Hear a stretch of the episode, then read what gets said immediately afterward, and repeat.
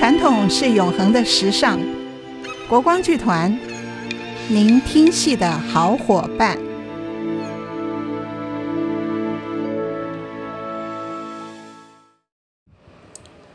嗯，各位好，十二月十号，礼拜五晚上，国光剧团的《鬼风》这个系列呢，要演出《狮子惊风》、问桥。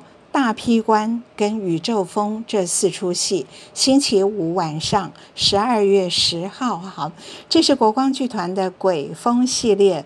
呃，各位不要奇怪，我为什么在病毒面前推出鬼戏跟风戏？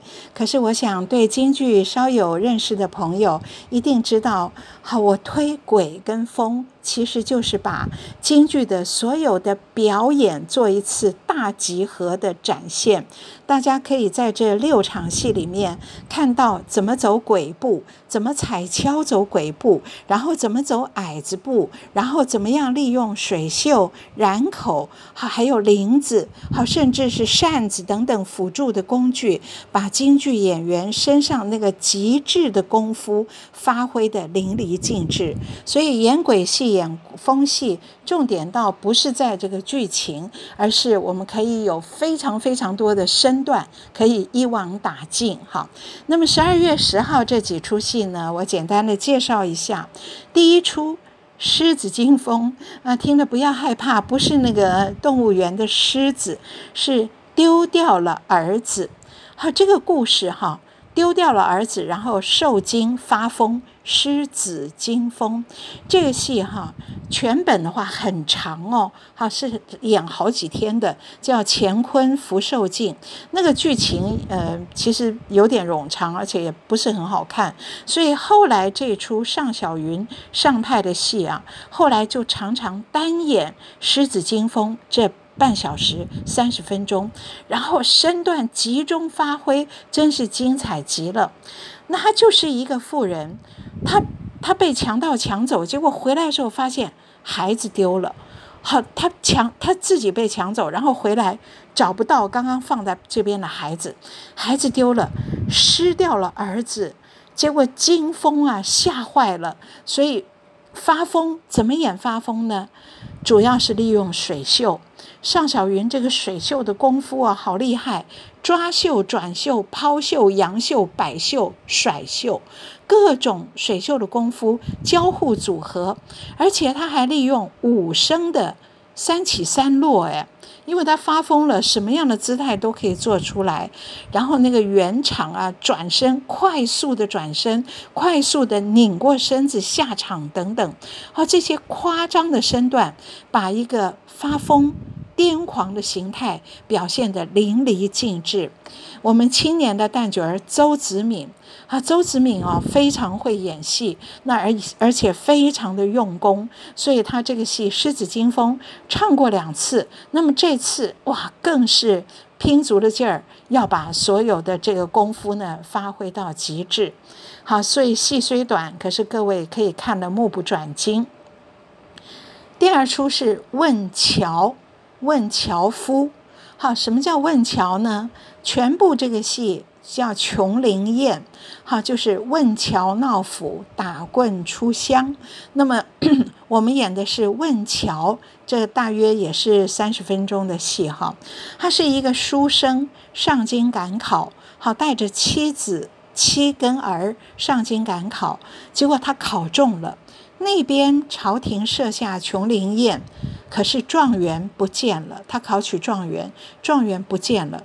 为什么？因为他上京赶考，结果妻儿走失了，所以状元满山林的找妻找儿，啊，所以这是一个很悲惨的一个场面。找到人都呆了、痴了、癫狂了，啊，所以在荒山野林里面，他看到一个樵夫。他就问樵，问樵夫：“你在哪一天有没有看到这样的一个人？有没有看到我妻子的形象？有没有看到一个像我儿子那样的一个人？”好，所以整个戏就是书生跟樵夫的问答。那么这个戏呢，樵夫耳朵不好，老樵夫，樵夫重听，所以书生隔着山要叫问，好高声的问，所以一声一声都是一个走投无路之人，好像对天地发出的绝望哀告。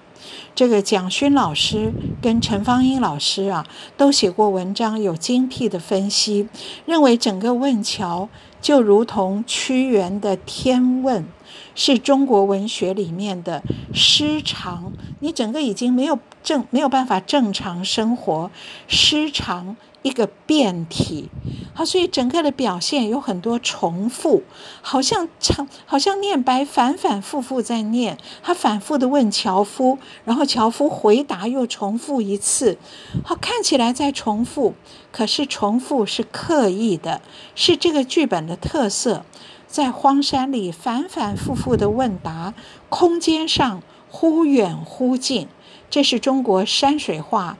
透视点自由移动，啊，所以蒋勋老师做这样的一个分析，而在表演上非常难。黄君诚老生黄君诚跟丑角演樵夫的陈元洪，哦，他们得到唐文华老师的悉心指导，真的是大幅的进步啊！这个戏身段好难哦，两个人相对称的身段，又要反复又要不同，好，所以问樵是这个老生戏的精品。我们可以看到他如何用这种重复跟反复来。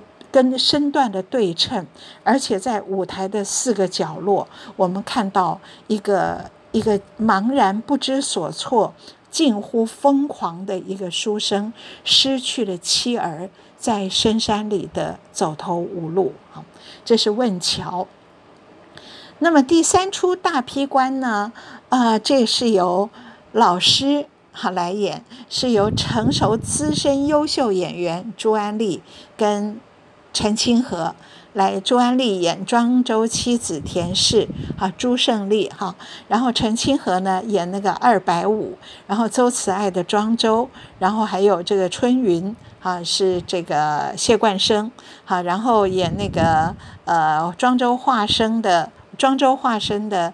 楚王孙的是男张嘉玲，好，所以这几位都是国光极优秀的演员。陈清河跟谢冠生啊，这两位丑角一在台上啊，那个观众是目不转睛。那朱安丽这个戏真是绝了啊！她唱过好多次，没有一次不让观众轰动。安利的敲功好，然后她的她的京剧的身体功夫好。外部的动作强，而他的内心戏是那么样的细致，所以你看他演的是一出传统戏，可是他是用现代剧场的体验人物的方法，再加上京剧演员的功夫，把这种人物塑造得入木三分。好，那么关于。大大批关的表演跟剧情，我因为在那个 十一月二十八号下午场的那个里面，我介绍过了。好，十一月二十八是由周安利、陈清河传授的学生。林嘉玲跟潘守和演出。那今天现在我们介绍的是十二月十号星期五晚上的大批关，是朱安丽跟陈清河，陈清河的二百五也真的是绝了，各位一定不能够错过哈。然后这天的最后一出是宇宙风，哇，这出戏是京剧青衣的重中之重啊，那个宇宙风。不同于狮子惊风，狮子惊风是真的疯了，宇宙风是装疯。哎，不过各位不要弄错，宇宙风不是发疯的疯，它是锋芒锋芒毕露的锋。宇宙风是一把宝剑的名字，好，剧名里并没有发疯的疯字，宇宙风是宝剑。他讲的呢，主角是。赵艳蓉，她是赵高的女儿。赵高就是指鹿为马的赵高，是那个秦二世，好，秦始皇下面那个秦二世。秦二世的时候啊，赵高是丞相嘛，那这个赵高指鹿为马，专权专政，好，他把女儿。好，赵艳蓉，她为了要笼络朝廷里的另外一个忠臣，姓匡的忠臣，把女儿啊嫁给了那个匡家，哎，可是那个姓匡的并没有被笼络，所以赵高要害死匡家，害死儿女亲家，害死女儿的丈夫跟女儿的公公全家哦。那他怎么害的呢？就是去派人去去偷那个匡家的一把宝剑宇宙锋，所以宇宙锋是宝剑的名字。偷来这把宇宙锋去行刺皇帝。好，来嫁祸给匡家啊！结果匡家满门抄斩。那这个虽然赵艳蓉的丈夫是逃走了，可是满门被杀光了，只有她丈夫一个人逃走。那赵艳蓉一个人回到爸爸的家中，多难过啊！她爸爸害死了她的丈夫跟公公全家，她却回到父亲家中独居在家。而这时候，秦二世跑到赵高家来，哎，灯光下看到赵艳荣长得很漂亮，秦二世好色，哎，就想要纳她为妃子。那赵高当然迫不及待了，好，更可以巴结皇帝了，所以马上就说明天要把女儿送去。那赵艳荣当然不愿意，那怎么拒绝呢？没有办法。他身边的丫头，一个哑巴哑奴，也是周子敏演的哑奴，告诉他：“你装疯吧，你你好像一副被逼急了、发疯了的样子。”所以宇宙风的我们演的都是都是这个修本跟装金殿装疯这两折。那么由刘海苑来主演宇宙风，这是装疯。这个戏呢，本来是梅兰芳梅派的经典，梅兰芳还拍成过电影。可是刘海苑是张派，那我可是我也不是不能演呐、刘海苑演得那么好，唱得那么好，所以我建议我们本团的国光的一级演员刘海苑，我建议他参考杨荣环的演法，天津的一个早就过世的一位前辈老演员男旦杨荣环。杨荣环呢，他是同时吸收了梅兰芳跟尚小云，身兼梅派跟尚派两派之长。梅派含蓄，可是尚派比较外放，棱角分明，唱腔也棱角分明，身段也比较鲜明外放。那我觉得刘海苑嗓子非常亮，然后他为人也非常爽朗，我觉得他。不太适合去演那个非常内敛的梅派，更何况他在装疯，装疯本来就可以外放一点，对不对？所以我觉得刘海苑，我建议他吸收借鉴杨荣环的演法，好，那个唱腔。呃，棱角分明啊，我自己觉得很过瘾了哈。那么，所以那个大段的反二黄，抑扬顿挫，轻重缓急，非常有特色的。那么这个戏即是京剧青衣里的重中之重。好，先对父亲好唱反二黄装疯，然后到金殿上以念白来装疯。好，因为秦二世不相信他会在一天之内疯了，结果他越发的要疯得厉害，而且借机骂皇帝。好，所以这个戏，所以十二月十号礼拜五晚上，哇，这四出戏，哇，这都是重量级的。好，从这个。